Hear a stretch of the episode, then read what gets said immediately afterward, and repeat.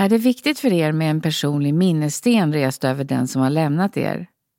Vi samarbetar med Durus som är en av Sveriges största leverantörer av gravstenar.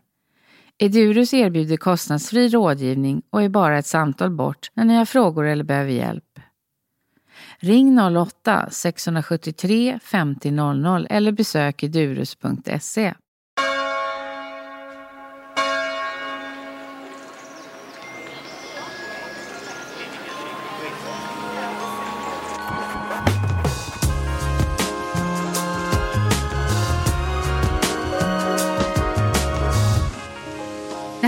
ett specialavsnitt inspelat live på Sveriges begravningsbyråers förbundskongress i Växjö med Ingegärd Videll från Efterlevandeguiden.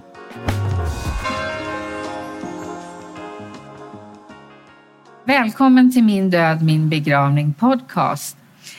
Vi befinner oss här i Växjö på Sveriges begravningsbyråers förbundskongress. Och eh, med mig idag har jag Susanne Westergren som är journalist och författare eh, som har jobbat med döden som tema i snart 15 år. Och välkommen Ingegärd Videll från Skatteverket och Efterlevandeguiden. Tack. Du får gärna introducera dig själv, ditt långa erfarenhet av den här världen.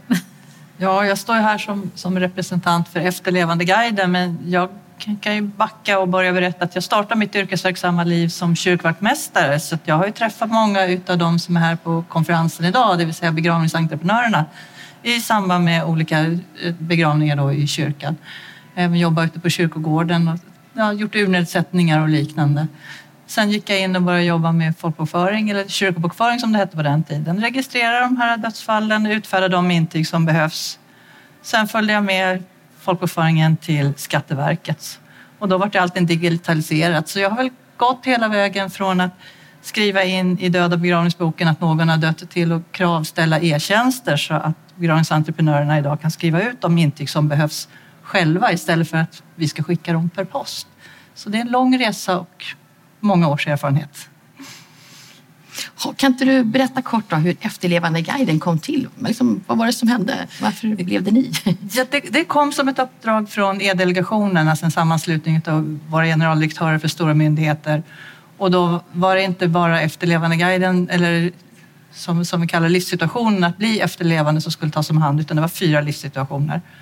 Men Pensionsmyndigheten, Skatteverket och eh, Försäkringskassan fick ett gemensamt uppdrag att, att titta på hur det är att bli efterlevande och det startade som ett projekt och uppdraget kom 2014 så det är ju några år nu. Och eh, vi såg ju alla möjliga olika behov, alltså det är både att man vill veta vad man ska göra, när man ska göra och hur man ska göra och massor med information att ta till sig när man då har en nedsatt kognitiv förmåga. Så det var väldigt viktigt med tonaliteten, med språket och inte vara långa texter och komplicerade texter utan liksom väldigt kort beskriva vad man ska göra, när man ska göra och hur man ska göra. Så det, därav att sidan ser ut som den gör, att det, det, finns en förklaring till det. Så ni höll på i nästan tre eller fyra år ja. innan, från uppdraget till att ni lanserade? På... Ja, och det var mycket förarbete att ta reda på liksom de olika personernas eh, livssituation och förmåga att hantera dödsfall. Oavsett om det är något gammal släkting som det är förväntat ända till att det, man råkar ut för att ens barn dör i väldigt tidig ålder. Och vilken förmåga man har själv att ta tag i. Så vi skapar det som vi kallar det för olika personas. Då, som typ personer då som allt från att man liksom helt handfallen inte klarar någonting tills att man nästan tvärtom blir väldigt energisk och, och ägnar väldigt mycket tid åt att göra, göra, göra saker som man kanske i slutändan då kanske glömmer bort att sörja. Eller inte tar sig tid i alla fall. Och sen ni startade, ni lanserade den 2017. Mm.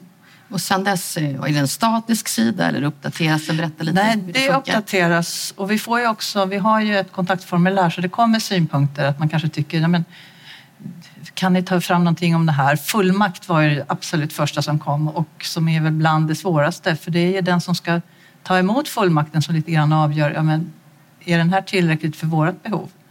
Och där märker vi till exempel bankerna har ju oftast egna fullmakter medan andra är helt fullt nöjda med den här lite då mera generella fullmakten som finns.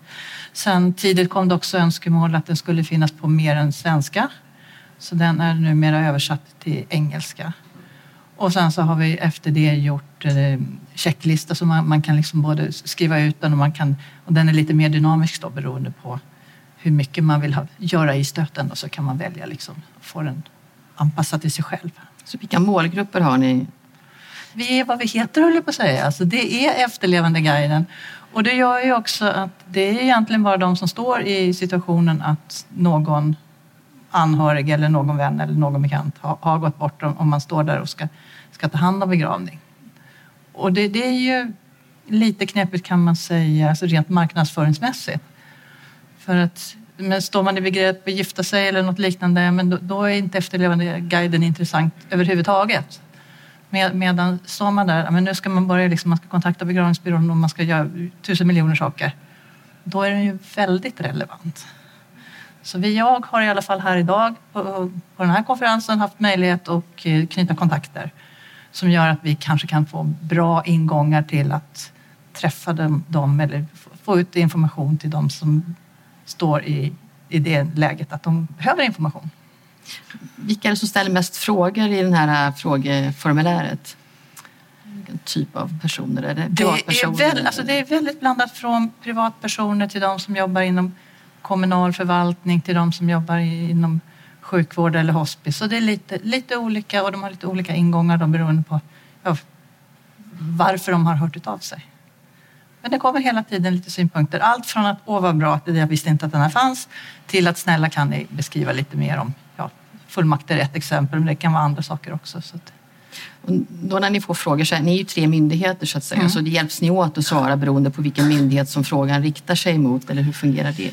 Vi kommer in, en, efterlevandeguiden det, det är ju tänkt att vara en samlad sida för information. Så är, är det något som är specifikt för en myndighet då säger vi, nej men, då ska du vi, vi lotsar dem vidare så att de får kontakt med mm. någon då som, som har specialistkunskapen.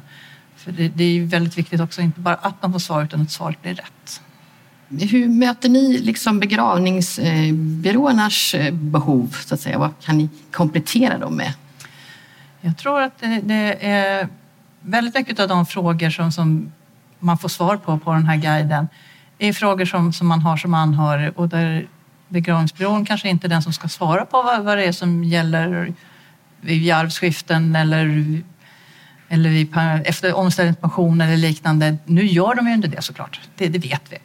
Men eh, inför att vi byggde den här sidan så träffade vi också olika begravningsbyråer. Vi har även träffat Sveriges begravningsbyråers förbund och haft flera möten. Då. Och det visar sig att många har ju tagit fram egna informations, eget informationsmaterial just för att de här frågorna är så vanligt. Så nu, nu hoppas vi att, att man som begravningsentreprenör kan, kan ägna mötet åt att prata det som de, de tjänsterna som begravningsbyrån tillhandahåller och att vi kan komplettera dem med alla de här andra frågorna och inte bara alla andra frågor utan också framförallt att sidan är uppbyggd så att man har en tidslinje. Alltså vad ska man börja med och vad kommer sen månaden efteråt och vad kommer året efteråt? Just nu sitter vi och, och försöker hitta en eh, steget innan då. Vad, vad ska man tänka på inför mm. ett kommande dödsfall? Om, om man alltså vet om det är ett känt dödsfall. Man kanske inte har funderat framförallt på de juridiska frågorna. Men jag tänker också att som du sa att egentligen så är ju det här lika intressant när man gifter sig. Faktiskt att man redan då börjar tänka på vad händer den dagen vi ja, när någon av oss går bort. Ja. Så det är jättebra att vi planerar redan. För jag tycker när man tittar på sidan att man ändå kan känna att det finns massa saker som, som får en att tänka på mm. hur man ska göra redan nu, innan det händer. Jo, för, och det har ju jättestor betydelse. Jag menar, det händer ibland att jag får samtal på jobbet och att det är oftast någon sjukhuspräst som ringer och så, så har de ett par och där, där den ena är så sjuk så det, man vet att det, det, är inte bara det är en tidsfråga innan en utav parterna då kommer att dö. Så det kan ibland bli jättebråttom hindersprövning till exempel. För att det påverkar ju vem som ärver om man är gift eller sambo. Men det kan även vara en sån sak som att skriva testamente, göra ett äktenskapsförord. Det finns ju mycket av det som är ren familjejuridik som man behöver tänka på innan. Så det, det, det är en sida som vi just nu arbetar med för att komplettera det som redan finns. Mm. Ser du att det finns större intresse att ta tag i de här frågorna? Att man vågar öppna upp och fundera kring sin död eller sitt eftermäle? Jag skulle inte säga ja på den frågan. Mm. Snarare tvärtom. Alltså. Det känns som att menar, det enda som vi vet det är att vi kommer att dö. Och det som vi verkligen undviker att prata om det är det enda som vi vet ja, ja. kommer att hända. Så det är lite olika. Jag, menar, jag, jag kan ju berätta, menar, jag menar, min man dog för ett par år sedan och vi hade inte pratat om eh, vad, vad, som händer när han dör.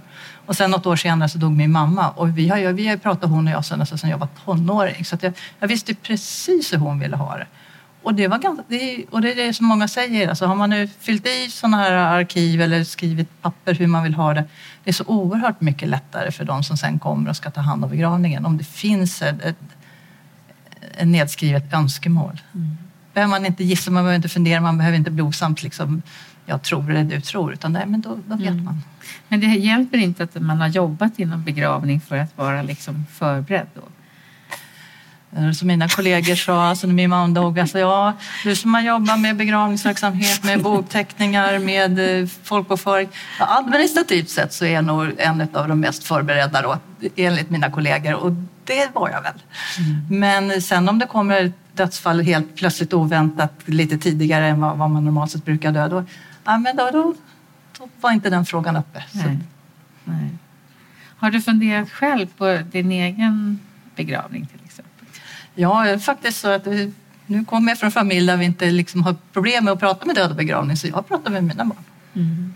Så det är liksom ungefär hur jag vill ha det och, och eh, ja, hur, hur det ska gå till. Så jag, jag har en litet mått, eller hur man ska säga, i familjen. Då. Så det, Sörj inte att jag har dött, utan gläds åt att jag har levat. Och så har man något mer positivt, en positiv minnesstund när man mm. umgås och så där. Så, så har, och så har det varit liksom i min familj och min släkt.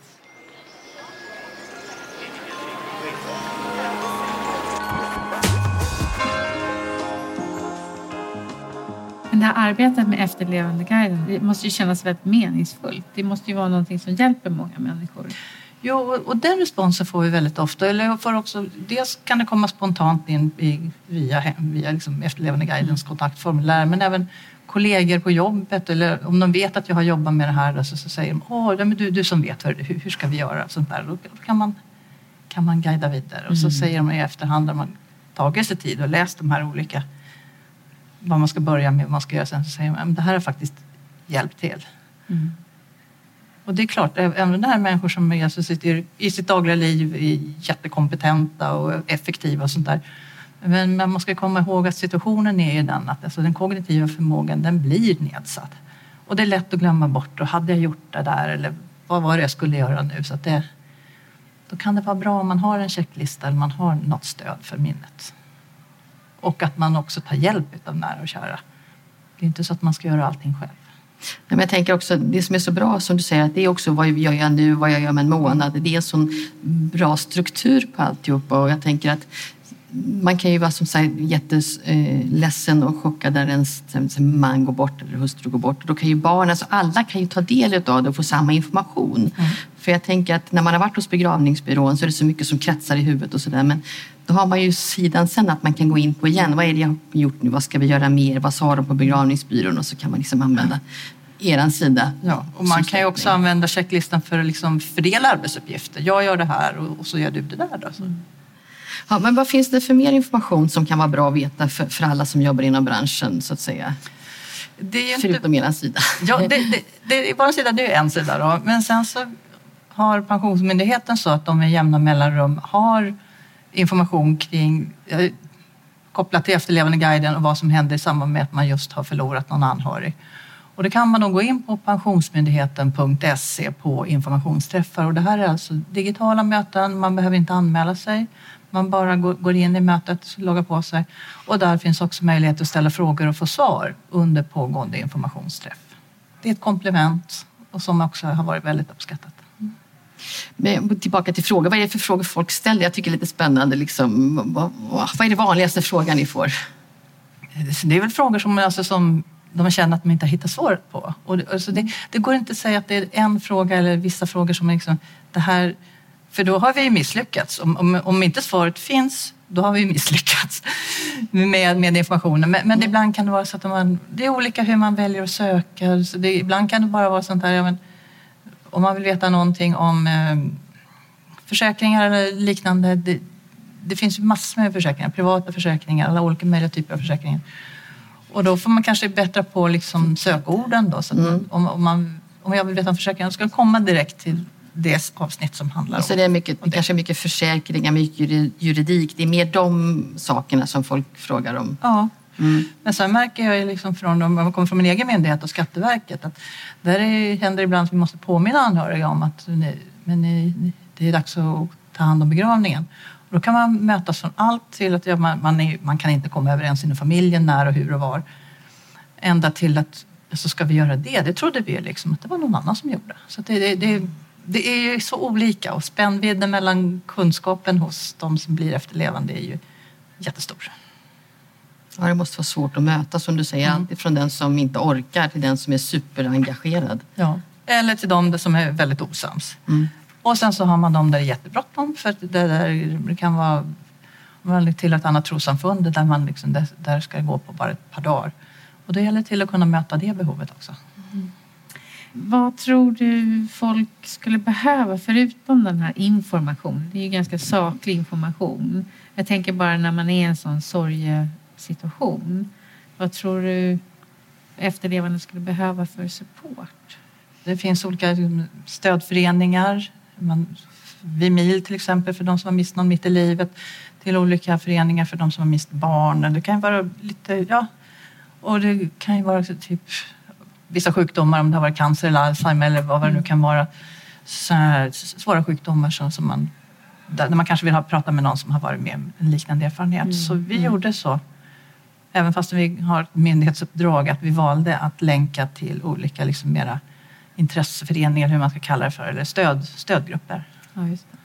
Pratar ni i, i myndigheten någonting om hur ni tror att det kommer att bli i framtiden? På något sätt? Vi har ju försökt från olika håll att få, få det här, allt det här analoga att bli lite mer digitalt. Mm. Vi har försökt gå in med lagändringsförslag för att göra bouppteckningen digital. Det har vi ännu inte fått gehör för.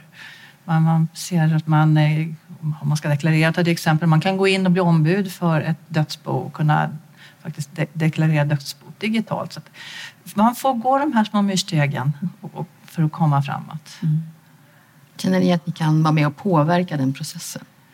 Vi har ett uppdrag att påverka som, eh, som, som myndighet. Alltså ser vi att behov av att ändra lagstiftningen så ska vi komma in med förslag. Och helst också ha en färdig lagtext som vi, vi kommer in med också, för att kunna snabba upp det, det arbetet. Så det är ju bra om folk kommer in med frågor och grejer. Mm. För ju mer folk frågar om samma saker desto mer känner ni ja. att får ni en helhetsbild och kan vara där och påverka. Och det som jag då som kommer från Skatteverket, där ska vi registrera i folkbokföringen. Vi ska ta emot bouppteckningar och registrera dem och vi har också ansvar för äktenskapsregistret där det finns äktenskapsförord och gåva mellan makar och bodelningshandlingar och sånt där. Och just äktenskapsförordet är en sån handling som ska vara med i, i bouppteckningen. Så det kan ju vara bra att veta. Så om man nu inte har koll på huruvida den som har dött hade ett äktenskapsförord så då är det bara att beställa. Det är därför registret finns, för att man ska kunna få ut den typen av handlingar. Så det vi saknar det är väl egentligen ett testamentsregister. Hur lång tid är det innan vi får det tror du? Det har kommit som motioner med jämna mellanrum. Olika riksdagsledamöter som tycker att det här är en viktig fråga. Och eh, det, det finns ett utredningsarbete så att vi, vi får se. Men jag, jag tror också för att det, det händer ju dessvärre ibland i samband med bouppteckningar att det kommer in falska testamenten och det blir väldigt besvärligt och väldigt tråkigt när, när det uppdagas. Ja, för jag tänkte också sådär mer på att det finns många människor som kanske vill begravas på ett annat sätt eller om jag tänker mer i framtiden igen mm. då, att man vill vara med och påverka mycket mer. Det är ju liksom lite intressant om det är vad som pushar lagändringar. Mm. Om det är ett intresse från människor som kommer att formalisera sig eller om, eller om lagarna kommer att komma först. Förstår du vad jag menar? Hönan och ägget. Hönan och ägget, ja men det kan ja. vara lite olika. Men jag gick omkring på den här mm. konferensen och såg liksom en liten utställning kring olika sätt att begrava, olika traditioner i olika länder. Och, och vi har väl, om man tittar långt tillbaka i tiden, en traditionell jordbegravning. Sen man ändrade begravningslagen och man skulle ha vara antingen kremerad eller gravsatt inom 30 dagar så har det numera blivit mycket mer vanligt att man kremerar först och så har man då en ceremoni kring urnan för då har man ett helt år på sig. Mm. Sen är det lite unikt i Sverige att, att det ska vara så himla svårt att kunna träffas och samlas och ha en begravning.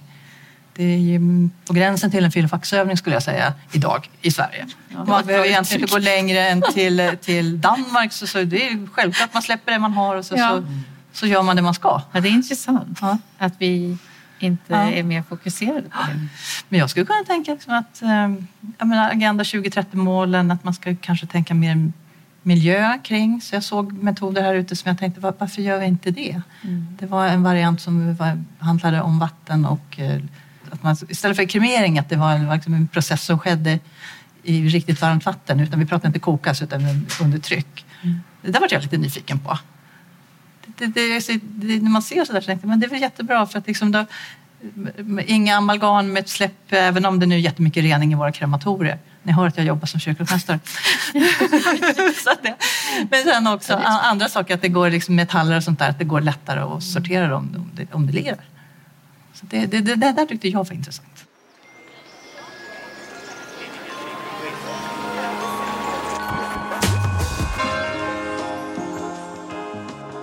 Jag tänker du har också en lång erfarenhet. Jag tänker det här med, det är en sak när en person dör, men, men jag vet att du har erfarenhet av att jobba med, med tsunamin mm. och, och mm. även eh, Estonia. Kan du inte berätta ja, lite hur och då, det var? Då var det lite olika. Liksom, när det var Estonia, det var ju många människor som dog där och det var ju svinkallt så att menar, de man inte hittade, det var ju så själv, uppenbart liksom för anhöriga alla att de här personerna kan ju inte vara i livet längre. Men då var ju lagstiftningen för att ansöka om att få en anhörig dödförklarad helt annorlunda. Så det var ju liksom, ja, tio år ungefär efteråt. Alltså. Och det är jättesvårt att hantera eh, ett dödsbo som inte är för någon som inte är registrerad som avliden. Och det var samma så, det var en, en Jan Evelius, en färja som, som, som förliste innan dess. Så där var det också bekymmer. Det var exempel, det var mycket åkare som omkom lastbilschaufförer och när familjen då, de kunde liksom inte avsluta det här företaget och så också var kopplat som enskild näringsidkare så det var i personens personnummer som det här företaget var registrerat. Jättebesvärligt men i samband med tsunamin då ändrade man ju lagstiftningen så att om det är så att personen är i uppenbar livsfara och det är liksom helt utrett och klarlagt så blir det lättare att ansöka om att få en person dödförklarad. Mm. Och då passar man också på att ta bort arvsskatten men, men det jag är inte så säker på att det har med tsunamin att göra men det är ofta så när man tar fram nya lagar. Har man något närliggande lagstiftningsförslag så passar man på att klubba igenom det på samma gång. Men det, det skulle bli lättare att byta förlorare. Ja, det var det jag skulle fråga om mm. du tror att, det kan ha på, att situationer påverkar ibland lagstiftningen? Så kan det, det varit väldigt mm. aktuellt. För att det var ju också många personer som försvann i samband med tsunamin. Alltså vi, jobbade, vi hade jobbat koncentrerat och jag var en av de som registrerade alla de här dödsfallen. Då. Vi hade möten med polisen och de kom och levererade dödsbevis liksom på löpande band. Och där kan man också tacka den svenska tand, att vi har så bra tandhälsovård. För det var ju rättsodontologer som var nere. De kunde bara med tandkorten ta reda på vem den här personen var. Så att fastställa identiteten på de avlidna var det mycket enklare på det viset. Men det var ju naturligtvis stort jobb, många döda och mycket jobb. Så var det. Så vi bara varje dag, eller varje vecka så kom det in då, nya dödsbevis. Vi hade personlig kontakt med, med, med polisen. Då. Men var du på plats? Nej. Inte där nere. Jag hade en kollega som var på plats mer för minnesstunden efteråt. Då. Utan vi jobbar i Sverige och vi också försökte hjälpa då att göra de här liksom släktträden. Då, för det, kunde, det var ju jul och det kunde vara en hel familj med, med farföräldrar och morföräldrar med. Så det kunde vara flera generationer som liksom bara försvann samtidigt. Då antingen återfanns eller skulle. Det var jättetufft även för er. Jag menar, sitta med allt det, det här. blir ju det, men, men ändå, alltså det, det är på något sätt att du, när du rör en som yrkesperson då, då, kan man ändå någonstans bästa fall förhålla sig till det lite mer yrkesmässigt. Men det blir väldigt tragiskt när man ser, ser hel, tre generationer bara liksom försvinna på ett och samma bräde. Det är ju även, mest tragiskt naturligtvis för, för anhöriga. Mm. Men det är ju tungt att se. Mm. Också tungt att se de som inte orkade ansöka om dödförklaring. Framförallt för sina barn. Vad hände då? Nej, men då, då, då fick vi ju prata med andra myndigheter, till exempel Försäkringskassan, då, så att de gjorde egna lösningar. Så att det inte skulle trilla ut liksom, barnbidrag eller så att de inte skulle bli fråga varför de inte kommer till skolan och sådana saker. Då, så det, så det, Massa man inte tänker ja, på. Ja, men det är viktigt. Jag som har folkbokföring som min basplatta, det, det är därifrån som informationen går ut i samhället. Och, och är det då fel på uppgifterna, då, då, då drar man felaktiga slutsatser. Mm. Om man inte har fått den information som man kanske skulle ha. Just det. Och det kan ni bidra med på Efterlevandeguiden? Kanske inte på Efterlevandeguiden, mm. utan då är vi mer tillbaka i där, där jag har min myndighets mm. hemvist. Men det är jätteviktigt att den som är avliden blir registrerad som död så att man sen kan gå vidare. Ha begravningen, göra bouppteckningen, ha arvsskifte och allt, allt det som följer efter det. Så där har ju den här lagändringen om, om dödförklaring, lättare dödförklaring varit ett stor hjälp. Hur tänker du att vi blir ihågkomna på nu eh, liksom, längre fram i tiden? Är det QR-koder? Kommer folk lämna QR-koder eller kommer det vara att vi gör Youtube-filmer där vi berättar om släktrecept eller om oss själva? Eller, eller kan det till och med vara så att vi vill vara små AI-figurer som flyttar in i våra barns datorer och finns där och kan fortsätta och curla dem livet ut? Det är nog jätteläckert, men jag tycker redan idag med alla sociala medier vi har, att man, man, om man tar Facebook som exempel, att man kan göra om sin, att få sin Facebook-sida omvandlad till en minnessida så att alla, alla bilder och alla minnen som man har, att de behöver liksom inte bara raderas utan vill man som anhörig gå tillbaka och titta på vad som hände på midsommarafton för fem år sedan, ja men då kan man ju göra det. Och sen så tror jag det här kan bli, jag tror att tekniken går fort, alltså det som du säger nu, det har kanske varit en sån liten digital figur, absolut, säkert passar en del men vi, vi, ja, det är jättesvårt att säga. vad, skulle du, vad skulle du vilja välja? Nej, men jag, jag, tror nog bara att det räcker gott för mig om de kommer ihåg mig.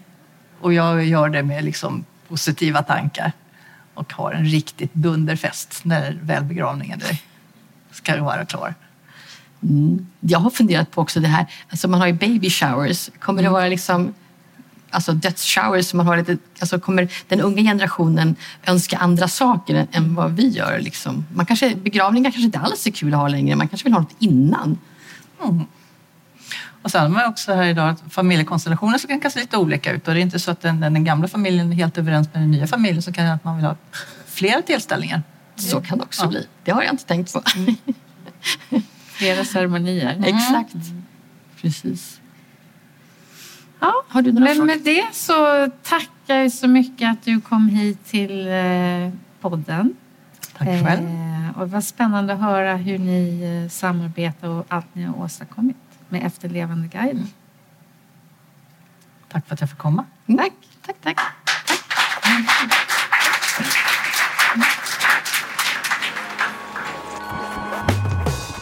Gå gärna in och prenumerera på Min död, min begravning då får du reda på när nya avsnitt släpps och där kan du betygsätta podden. Och då hjälper du andra att hitta oss. Tack för att du har lyssnat.